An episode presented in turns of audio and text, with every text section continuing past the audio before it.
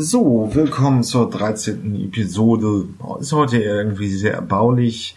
Wir haben drei Modellvorstellungen. Tesla baut nochmal seine Model 3 um. Der Kia Soul gibt's nur noch elektrisch.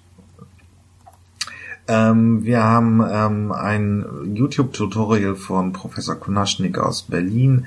Relativ interessant, wo ähm, sehr kompakt zusammengefasst wird, welche ökologischen Vorteile das Elektroauto hat und dass man sich nicht vor den Medien verrückt machen lassen soll.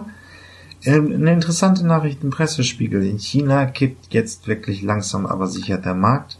Wir haben Zuwachs beim Elektroauto von 118 Prozent und die Verbrenner nehmen ab. Ähm, für Gewerbetreibende ist es relativ interessant, dass der Ford Transit auch nur noch 2019 oder 2019 mit einem Elektroantrieb kommt. Ähm, das ist wirklich interessant. In Berlin passiert mal wieder wirklich viel.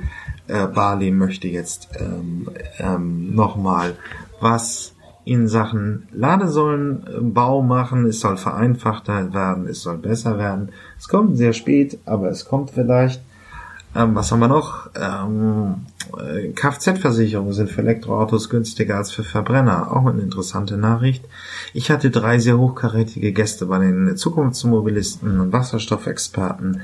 Mm, ein, ein Berater aus dem Silicon Valley und ein Professor aus der TU Darmstadt. Ähm, was haben wir noch? Äh, es geht mal wieder um die Wasserstoffdebatte. Lassen Sie sich da nicht verrückt machen. Sie können sich gerne ein batterieelektrisches Auto kommen. Wasserstoff, Wasserstoff ist nicht so viel Dynamik drin. Was haben wir Neues in der Autoindustrie? Ähm, der Emissionshandel greift bei Fiat. Ähm, es gibt ein kleines nettes Startup, ähm, das VW Ulis zu Elektroautos umbaut. Und dann haben wir es auch langsam schon. Ne? Ja, dann haben wir es auch. Die Feuerwehr gibt nochmal laut. Und ich finde so eine Darstellung beim Fokus nicht so gelungen, was das Thema Ele äh, Kostenrechnung für Elektroautos angeht. Aber das war's dann und viel Erfreude mit der Episode. Ja, willkommen beim Pressespiegel. Ähm, das ist eigentlich eine ganz kleine Nachricht, die ist nur auf einem der Blogs über Elektroautomobilität gelaufen, elektroautonews.net. Aber ich finde, sie ist sehr interessant und es geht so ein bisschen in der deutschen Hysterie um, wie soll sich jetzt der Bundesverband der Automobilindustrie ausrichten. Wir haben die Strategie von Volkswagen verglichen mit der von BMW und so weiter und so fort. Und es sind eigentlich nur zwei nüchterne Zahlen. Der Absatz von Elektroautos in China wächst um 118 Prozent und im ersten Quartal, also in den ersten drei Monaten des Jahres 2019, sinkt der Verbrennerabsatz um 13 Prozent. Ähm, mir ist eigentlich nicht zu sagen, aber das ist im Prinzip schon äh, eine gewisse Trendrichtung. Jetzt wird es eben nicht irgendwelche Diskussionen, äh, nicht irgendwelche Einschätzungen, sondern es wird in China einfach mehr Elektro gekauft als Verbrenner.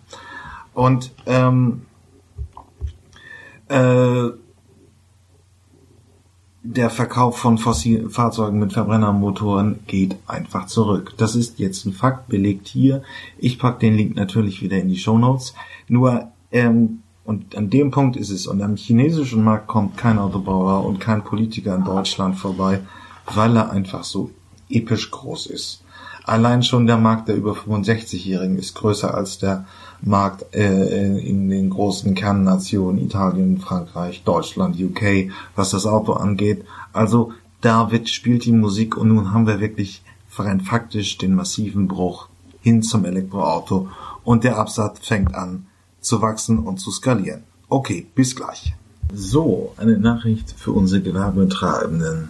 Der Ford Transit bekommt einen Elektroantrieb ab dem Jahr 2021, also jetzt noch gut anderthalb Jahre. Äh, warum ist das so wichtig? Es ist ja auch nur wieder mal eine Herstellerankündigung, aber der Transit ist hier mit Abstand das meistverkaufte, der meistverkaufte Transporter in der gesamten ähm, Segment der Transporter. Schon jetzt, ich glaube, er geht äh, an den 60er Jahren auf den Markt gekommen. Ich weiß nicht, welche Version das heute ist. Der ist einfach sehr erfolgreich. Und auch nun da geht's elektrisch weiter. Ähm, technisch hat man ungefähr so viel sagt, na ja, 150 Kilometer Reichweite Batterie elektrisch ist nicht so doll, aber für viele Logistiker reicht es auch. Ähm, ähm, im, Ford hat sich hat ja Street Scooter gekauft, das Startup aus Aachen. Ähm, und der, die Technik des äh, Street Scooter Works XL, das ist die größere Version des, des Lieferantenfahrzeuges, was Sie heute schon im Posteinsatz an vielen Ecken in Deutschland sehen. Ähm, der also, äh, ich glaube, auch schon, was hatte ich gehört, 9000 Fahrzeuge bei einer 60.000er Flotte sind schon Scooter, meiner Meinung nach. Und das gibt's noch mal in größer. Und hier ist den in größer. Das ist die technische Grundlage für den Transit, der 2021 kommt. Ähm, spannende Nachricht. Dann geht's auch endgültig in dem Bereich los. Ich meine, wir haben heute auch schon, ähm, Mercedes hat schon 2018 seine Flotte eben elektrifizierte E-Vito. Äh, der Volkswagen ist genauso, der Crafter ist da. Ähm, es gibt schon ein paar auf jeden Fall. Und dann kommt eben der große Seller eben nochmal 2021. Ja, noch eine gute Nachricht für potenzielle Elektroautokäufer. Die Kfz-Versicherung wird besser, äh, wird günstiger. Check24 ist ein Vergleichsportal oder das Vergleichsportal im Internet, das Automodelle eben äh, vergleicht hinsichtlich ihrer Kfz-Versicherung, ist zum Ergebnis gekommen, dass man, wenn man die Fahrzeuge im direkten Vergleich miteinander vergleicht, gibt es Einsparungen bis zu 22 Prozent. Also der i3 ist immerhin 117 Euro in der Kfz-Versicherung günstiger als der Verbrenner-Konkurrent. Äh, ähm, Konkurrent. Der e-Smart äh, kostet 10 Prozent, 10 Euro mehr als das Smart, aber 22 Prozent ist ganz ordentlich. Ja, spekulativ natürlich, aber es sind auch sehr teure Fahrzeuge, werden wahrscheinlich auch von Älteren gekauft, die weniger Unfälle bauen das spielt da wahrscheinlich eine massive Rolle drin. Ähm, ja, aber es ist auf jeden Fall eine gute Nachricht für Menschen, die jetzt ein Elektroauto kaufen wollen. Man kann es jetzt schon machen äh, und man spart neben der Wartung, dem Benzin auch noch ein bisschen was bei der Kfz-Versicherung. Die Steuerprivilegien sind dann auch gar nicht eingerechnet. So, mal wieder etwas zum Thema Politik. Ähm, und das ist immer noch eine eher schlechte Nachricht. Ähm, Barley äh, will jetzt noch kurz die Zeit nutzen, wo sie Justizministerin ist, bevor sie irgendwie nach, sagen wir, Brüssel abgeschoben wird. Ähm, dafür nutzen nochmal die Ladestation vereinfachen. Das ist auch ein massives Ärgernis. Also im Kern geht es darum, ähm, nehmen wir mal zu, zum ersten Mal, Sie sind Wohnungseigentümer in der Großstadt. Dann müssen in der Eigentümerversammlung wirklich alle zustimmen, wenn Sie eine Ladestation in Ihrem äh, auf Ihrem Stellplatz einrichten wollen. Das ist eigentlich Banane. Man zahlt 500.000 Euro für eine Wohnung, da sind 40.000 Euro für einen Stellplatz drin und dann darf man da nicht eine Stromleitung legen. Ähm, ist eigentlich völlig Banane und ist auch ein großes Hemmnis für Elektromobilität weil gerade die Großstädte die Fahrprofile für Elektroautos haben. Und nun soll es endlich Klarheit geben und äh, endlich ähm, ähm, geschafft werden. Das ist aber auch schon seit Jahren, wird es von Elektromobilisten gefordert. Nun kommt es so langsam, dass es auf jeden Fall ähm, einfacher sein soll, eine Ladestation ins, äh, in, äh, einfach in der Wohnung zu haben. Das gleiche gilt irgendwo für Mietparteien.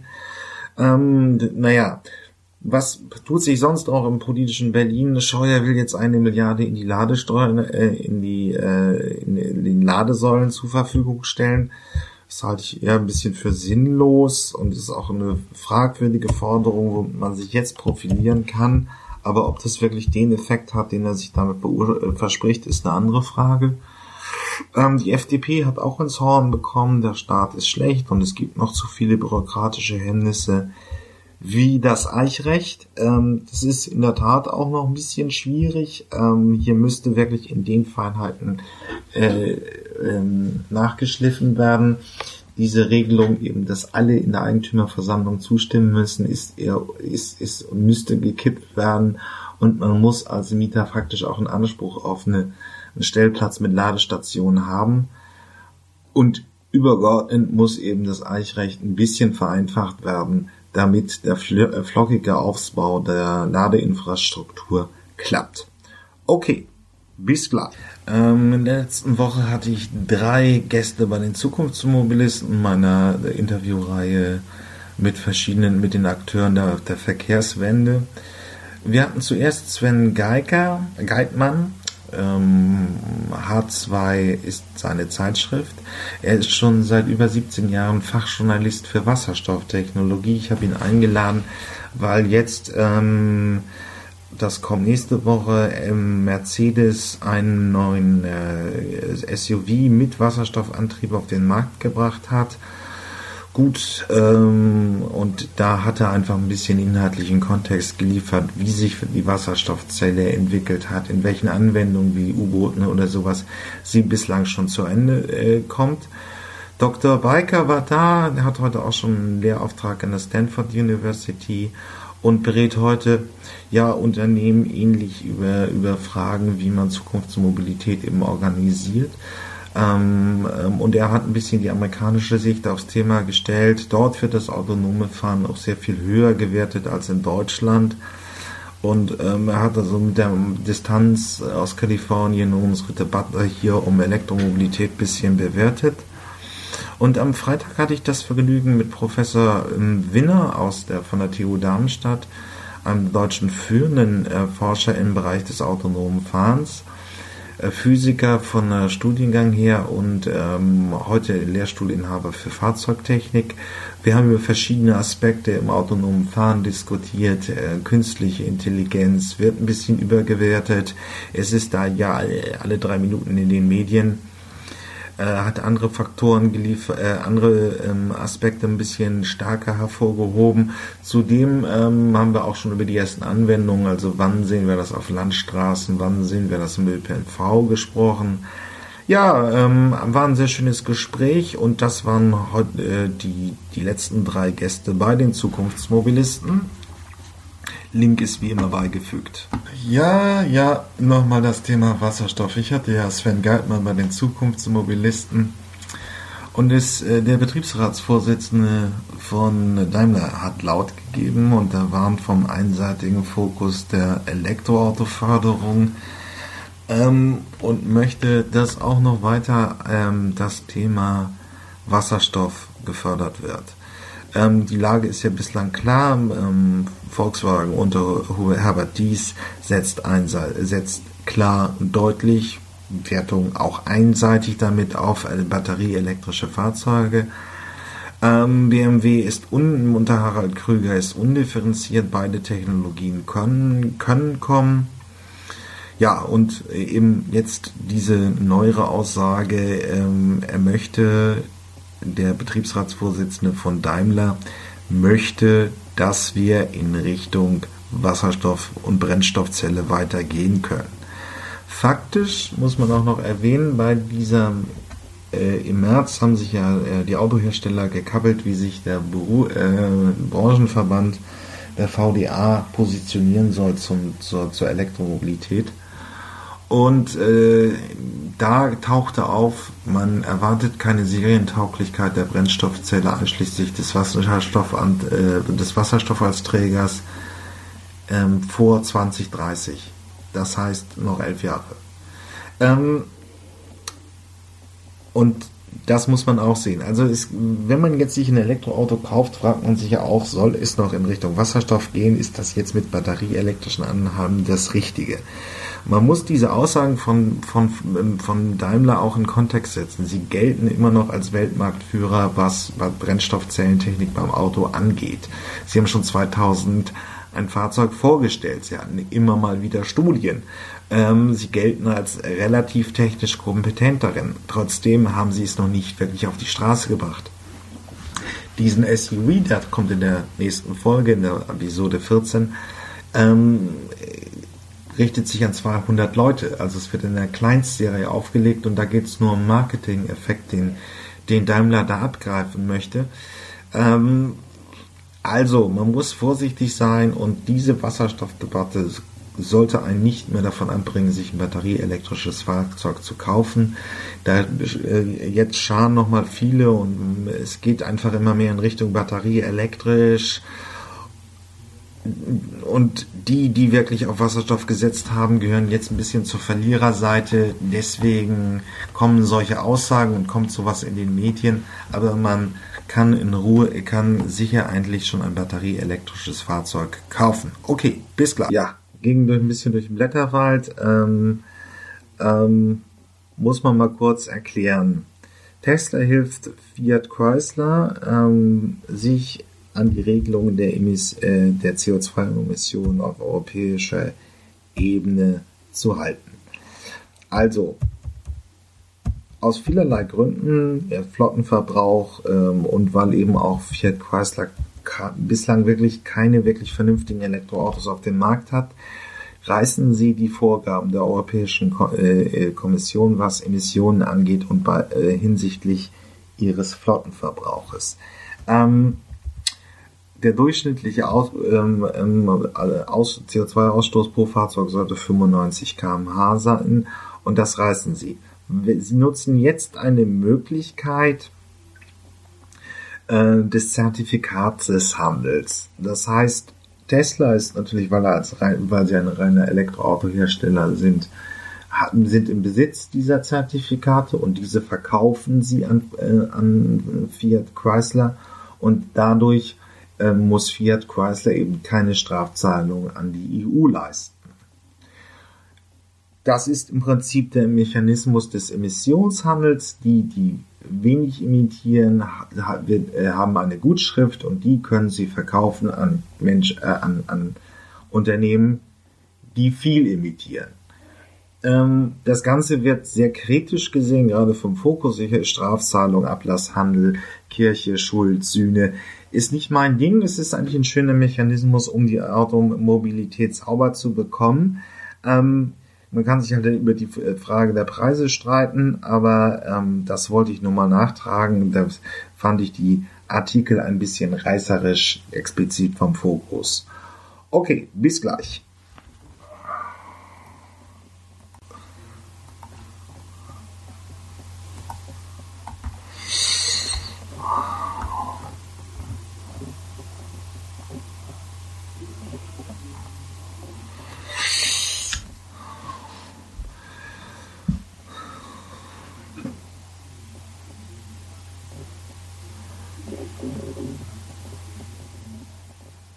ja, ging durch ein bisschen durch den Blätterwald. Ähm, ähm, muss man mal kurz erklären.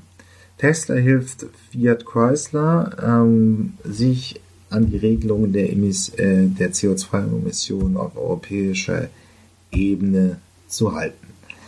Also, aus vielerlei Gründen, der Flottenverbrauch ähm, und weil eben auch Fiat Chrysler bislang wirklich keine wirklich vernünftigen Elektroautos auf dem Markt hat, reißen sie die Vorgaben der Europäischen äh, äh, Kommission, was Emissionen angeht und bei, äh, hinsichtlich ihres Flottenverbrauches. Ähm, der durchschnittliche Aus, ähm, ähm Aus, CO2-Ausstoß pro Fahrzeug sollte 95 km/h sein und das reißen sie. Sie nutzen jetzt eine Möglichkeit, äh, des Zertifikatshandels. Das heißt, Tesla ist natürlich, weil, er als weil sie ein reiner Elektroautohersteller sind, sind im Besitz dieser Zertifikate und diese verkaufen sie an, äh, an Fiat Chrysler und dadurch äh, muss Fiat Chrysler eben keine Strafzahlung an die EU leisten. Das ist im Prinzip der Mechanismus des Emissionshandels. Die, die wenig imitieren, äh, haben eine Gutschrift und die können sie verkaufen an Mensch, äh, an, an Unternehmen, die viel imitieren. Ähm, das Ganze wird sehr kritisch gesehen, gerade vom Fokus Strafzahlung, Ablasshandel, Kirche, Schuld, Sühne. Ist nicht mein Ding. Es ist eigentlich ein schöner Mechanismus, um die Automobilität sauber zu bekommen. Ähm, man kann sich halt über die äh, Frage der Preise streiten, aber ähm, das wollte ich nur mal nachtragen. Da fand ich die Artikel ein bisschen reißerisch explizit vom Fokus. Okay, bis gleich. Eine nette Nachricht bei den Verbrennern abwickeln, nicht wieder diese bösen Dieselskandale und Proteste und die Gelbwesten und das Ganze kippt dann wieder in so eine rechte Geschichte, sondern Voltimer ähm, baut äh, ähm, VW-Uldis um zu Elektroautos. Ähm, das wird nicht ganz günstig, aber immerhin, ähm, man kauft irgendwo auf dem Markt alte Fahrzeuge von Volkswagen, also den ähm, Käfer und den Bulli. Ich glaube, es ist der T2 auf und baut ihn dann um mit einem Elektroantrieb. Ähm, der Käfer geht für etwa 30.000 in Verkauf und hat auch nur 70, 70 Kilometer Reichweite. Der ähm, äh, mit mit äh, für 40.000 wird es ein 140 Kilometer Reichweite geben. Hm, der Bulli kommt mit 60.000 und 200 Kilometer Reichweite und dann ist man auch schon bei 400 Kilometer. Das schaffen die Großserienhersteller auch nur. Äh, aber dann kostet der Bulli auch 75.000 Euro. Also man kauft irgendwo in Südamerika günstige Käfer und Bullis ein und baut in Deutschland den Elektromotor aus, äh, den Verbrennungsmotor aus und den Elektromotor ein und dann kann man eben auch ähm, ähm, alte äh, Volkswagen-Klassiker im elektromobilen Zeitalter kaufen. Ähm, nette Nachricht, schöne Idee. Es hat gibt's aber auch schon länger. Also ich kann mich noch an den Film ähm, Who Killed the Electric Car von 2009 erinnern. Und Anthony Kiedis, der Sänger von, ach Gott, wie hießen sie denn? Red Hot Chili Peppers, ähm, der war auch mal mit Heidi Klum zusammen für eine gewisse Zeit.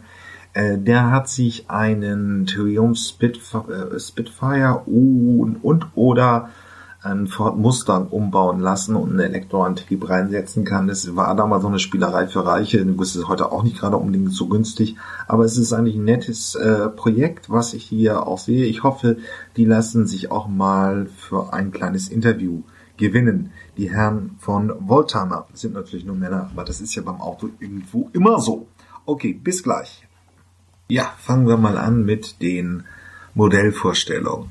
Der Kia Soul ähm, begleitet uns in der Elektromobilität schon seit 2012, aber nun gibt es ihn wirklich ausschließlich nur noch als Elektroauto. Ähm, in der Basisversion hat er 100 kW und äh, in der Premium-Version 150 kW ähm, und damit ähm, sollen Reichweiten in der in der langen in, in der größeren Version von 452 Kilometern möglich sein. Das ist sehr ordentlich.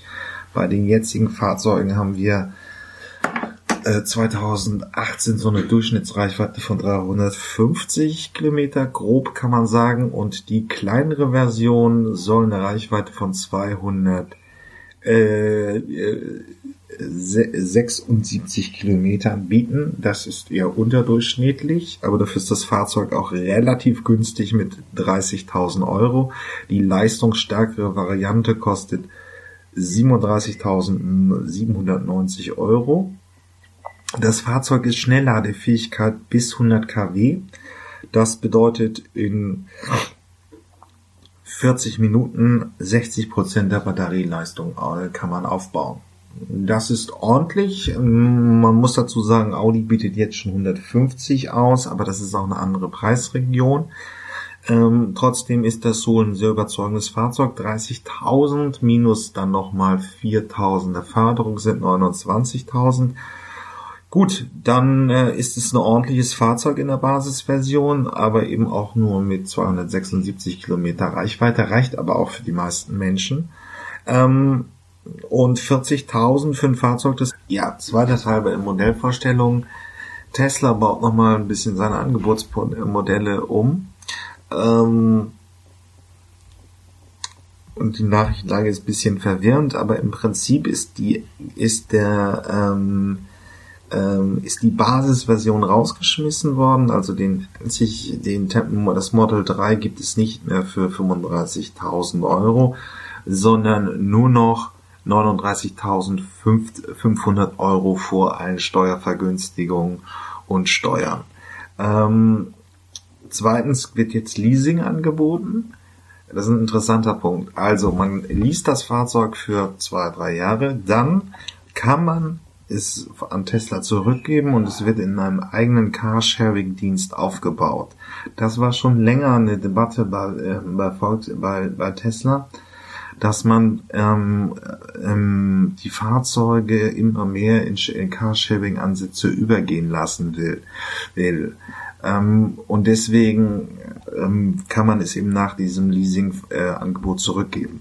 Zweitens mal soll das äh, ähm, Fahrassistenzsystem, häufig auch in den Medien, standardmäßig beim Model 3 verwendet werden. Deswegen kommt es auch zu diesem Preissprung von 35.000 auf 39.050 Euro. Äh, das ist natürlich ein bisschen heikles Thema. Die Frage, wie gut es ist, bietet es wirklich schon das, was es soll? Also kann man stabil bis 150 Autobahnen sich auf den Assistenten verlassen? Wird in den Medien kontrovers debattiert. Ich bin mal gespannt, wie die ersten Ergebnisse in Deutschland so sind.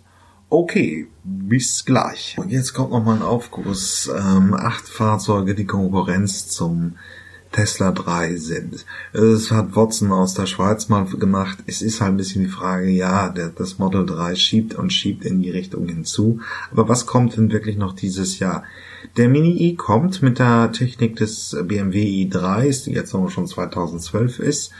Ähm, 300 Kilometer ist nicht unbedingt viel mehr. Das war's äh, noch letztes Jahr oder 2017, aber es ähm, der I soll es schaffen. Interessantes Fahrzeug ist ja wahrscheinlich die einzigste Marke, die noch halbwegs von Jüngeren gekauft wird.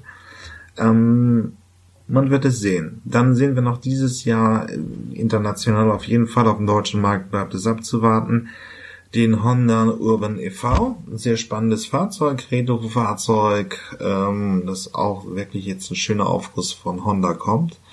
Dann haben wir den Nissan Leaf in der dritten Version, äh, das erfolgreichste Elektroauto in Europa, sehr überzeugend.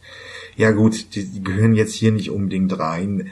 Ähm, der e-tron von Audi, äh, Noble SUV, äh, Konkurrenz zum iPace von von von von äh, Jaguar 70.000er in Preisregion, zweieinhalb Tonnen, aber immerhin 400 Kilometer Reichweite. Mercedes hat den EQC rausgemacht, das ist die gleiche Liga, 450 Kilometer Reichweite. Auch wieder zweieinhalb Tonnen gehören meiner Meinung nach nicht rein, aber man wird, sieht sie ja schon dieses Jahr, die sind jetzt auf dem Markt. Und dann haben wir den äh, kleinen Mini-SUV DS, äh, DS3 von Citroën Crossback E-Tense. Ähm, wird eben, ist ein Teil, macht die, die ähm, elektrische Autoflotte eben auf ein spannendes Fahrzeug. Ich habe leider noch keine richtigen Vergleichstests von Citroën und der Schwestermarke Peugeot gesehen. Aber ähm, diese Cross, äh, die DS3-Welle, das sind also die kompakten von den beiden, ähm, sind sehr interessant. Naja, und dann haben wir eben noch den Taycan von Porsche, gut 600 PS, ist kein Konkurrent für den kompakten Model 3, aber immerhin. Äh, mit 400 Kilometer Reichweite. Microlino, Oliver Obuta war ja schon bei den Zukunftsmobilisten. Ein nettes kleines Elektroauto für 12.000 Euro plus 2.000 Euro Ladesäule. Das kann man mal machen. Das ist aber dann auch bedeutend weniger als der Model äh, als das Model 3. Ich meine, es ist nur eine Frage, ob man das jetzt miteinander vergleicht, aber für viele Menschen ist es ja auch nicht so der Punkt, ob man sich einen Kompaktwagen oder ein anderes Fahrzeug kauft. Also ein, ähm, der, der äh, Mini-SUV von, von Citroën wird sicherlich den gleichen Zweck erfüllen wie das Model 3 von Tesla. Okay, bis gleich. Das war's diese Woche mit dem Modell. Ähm, noch eine kleine Sache, was es so als Themen gibt. Ähm, wird ja jetzt langsam ernst mit dem Hochlauf des Elektroautos. Nun hat sich die Feuerwehr mal gemeldet. Ähm, ist ja durchaus auch ein relevantes Thema. Ähm, Strombrände beim Auto sind nun neu. Ähm, Im Prinzip ist es klar, wenn der Airbag, wenn das, wenn die Autoelektronik merkt, wir machen gerade einen Unfall, der Airbag geht an, dann wird die Batterie ausgeschaltet. Ähm, und wenn das nicht klappt, gibt es noch Rettungskarten an der Sonnenblende, wo man dann auch als Feuerwehrmann nachlesen kann, wie man den Strom unterbrechen kann. Aber spannend wird es sicherlich, wenn die Batterie äh, brennt. Ähm, das gab es beim Billmarkt, als dieser relativ bekannte Crash von, von Richard Hammond der Fall war. Ähm, der, ähm, das war auch eine Spezialbatterie, aber immerhin. Ähm, die, äh, ähm, die hat wirklich fast anderthalb Tage gebrannt und musste pausenlos gekühlt werden. Hier lesen wir in der Nachricht auch, dass man praktisch einen Aufguss von fast 10.000 Litern braucht, um die Batterie so runterzukühlen, dass sie nicht mehr wieder anfängt zu klimmen. Ähm, interessante Nachricht. Wir werden es mal sehen. Ich habe einmal ein Projekt äh, versucht zu bekommen mit, der Feu mit Feuerwehren, die dann aber zurückgeschreckt sind. Sie haben gesagt, sie kriegen das alleine hin. Man wird es sehen, ob es, äh, äh, äh ob es klappt, ähm, ob wirklich der Elektroauto auch bei, bei Feuerwehrleuten und bei, beim Feuerlöschen wirklich funktioniert. Ähm, man wird es sehen. Ähm, auf jeden Fall ist es jetzt mal in die Nachrichten, in den Medien gekommen. Okay, bis gleich. Ja, diese Woche ist mir schon wieder negativ aufgefallen, der Fokus. Sie haben einen Kostenrechner auf, den, auf ihre Webseite gepackt und da kann man anhand der individuellen äh, Kilometerleistung ähm, die Kosten eben vergleichen für Benzin oder Diesel und äh, dann ähm, eben auch die Auto äh, die die ähm, Kost also die die die die Elektroautoprämie abziehen ähm, und eben nochmal ähm, Kosten für Steuern und Versicherung miteinander vergleichen, Inspektionskosten und dann kann man eben eine relativ nüchterne Kostenentscheidung treffen, ähm, ob das funktioniert, ähm, das Elektroauto für ein oder nicht. Und man hat auch eine Überstellung der Gesamtkosten auf zehn Jahre. Was ich ein bisschen schlecht finde, ist ähm, erstmal, ähm, da sind wohl die Kosten für die Ladestation drin, aber ich würde vielleicht auch mal überlegen, ob man das rechtlich machen darf. Ähm, da braucht man noch ein paar Kontextinformationen. Das hätte ich ja diese Woche auch bei der Verkehrspolitik gemacht, dass Bali das nun endlich ändern will, aber es ist eben noch nicht so, das heißt, man muss ein bisschen darauf, auch darüber informiert werden. Am zweitens Mal nochmal auch eine andere Frage. Es ist absolut zentral, dass Sie klären, ob Sie vor, ob Sie laden können oder nicht. Ähm, also Sie brauchen auf jeden Fall eine Ladestation und ähm, explizit auch wenn Sie in Großstädten leben. Ähm, und das taucht da nicht so wirklich auf. Ähm, und zweitens mal, das habe ich bei mir auf dem Blog auch immer häufiger gemacht, es hängt auch vom Fahrprofil ab. Momentan sind die Fahrzeuge noch nicht so simpel und noch nicht so übertragbar, dass man es machen kann. Wenn man mal spontan 400, 500 Kilometer Reichweite fahren sollte, ähm, ist das Elektroauto nichts. Das kommt in diesem Kostenrecht leider auch nicht zum Tragen. Okay, das ist mir negativ aufgefallen. Jetzt kommt was aus dem Netz, was mir positiv aufgefallen ist. So, wir haben ein Interesse, ich habe ein interessantes Fundstück bei YouTube gefunden. Ähm, Professor, ich hoffe, ich spreche das richtig aus, Quaschnik, Professor Quaschnik von der Hochschule für Technik und Wirtschaft aus Berlin hat ein 8 Minuten YouTube-Video gemacht. Und ich finde es relativ gut. Es geht im Kern erstmal ähm, um den Vergleich vom Diesel zum Elektroauto. Und ich lasse Ihnen das gleich mal hier am Anfang erklären.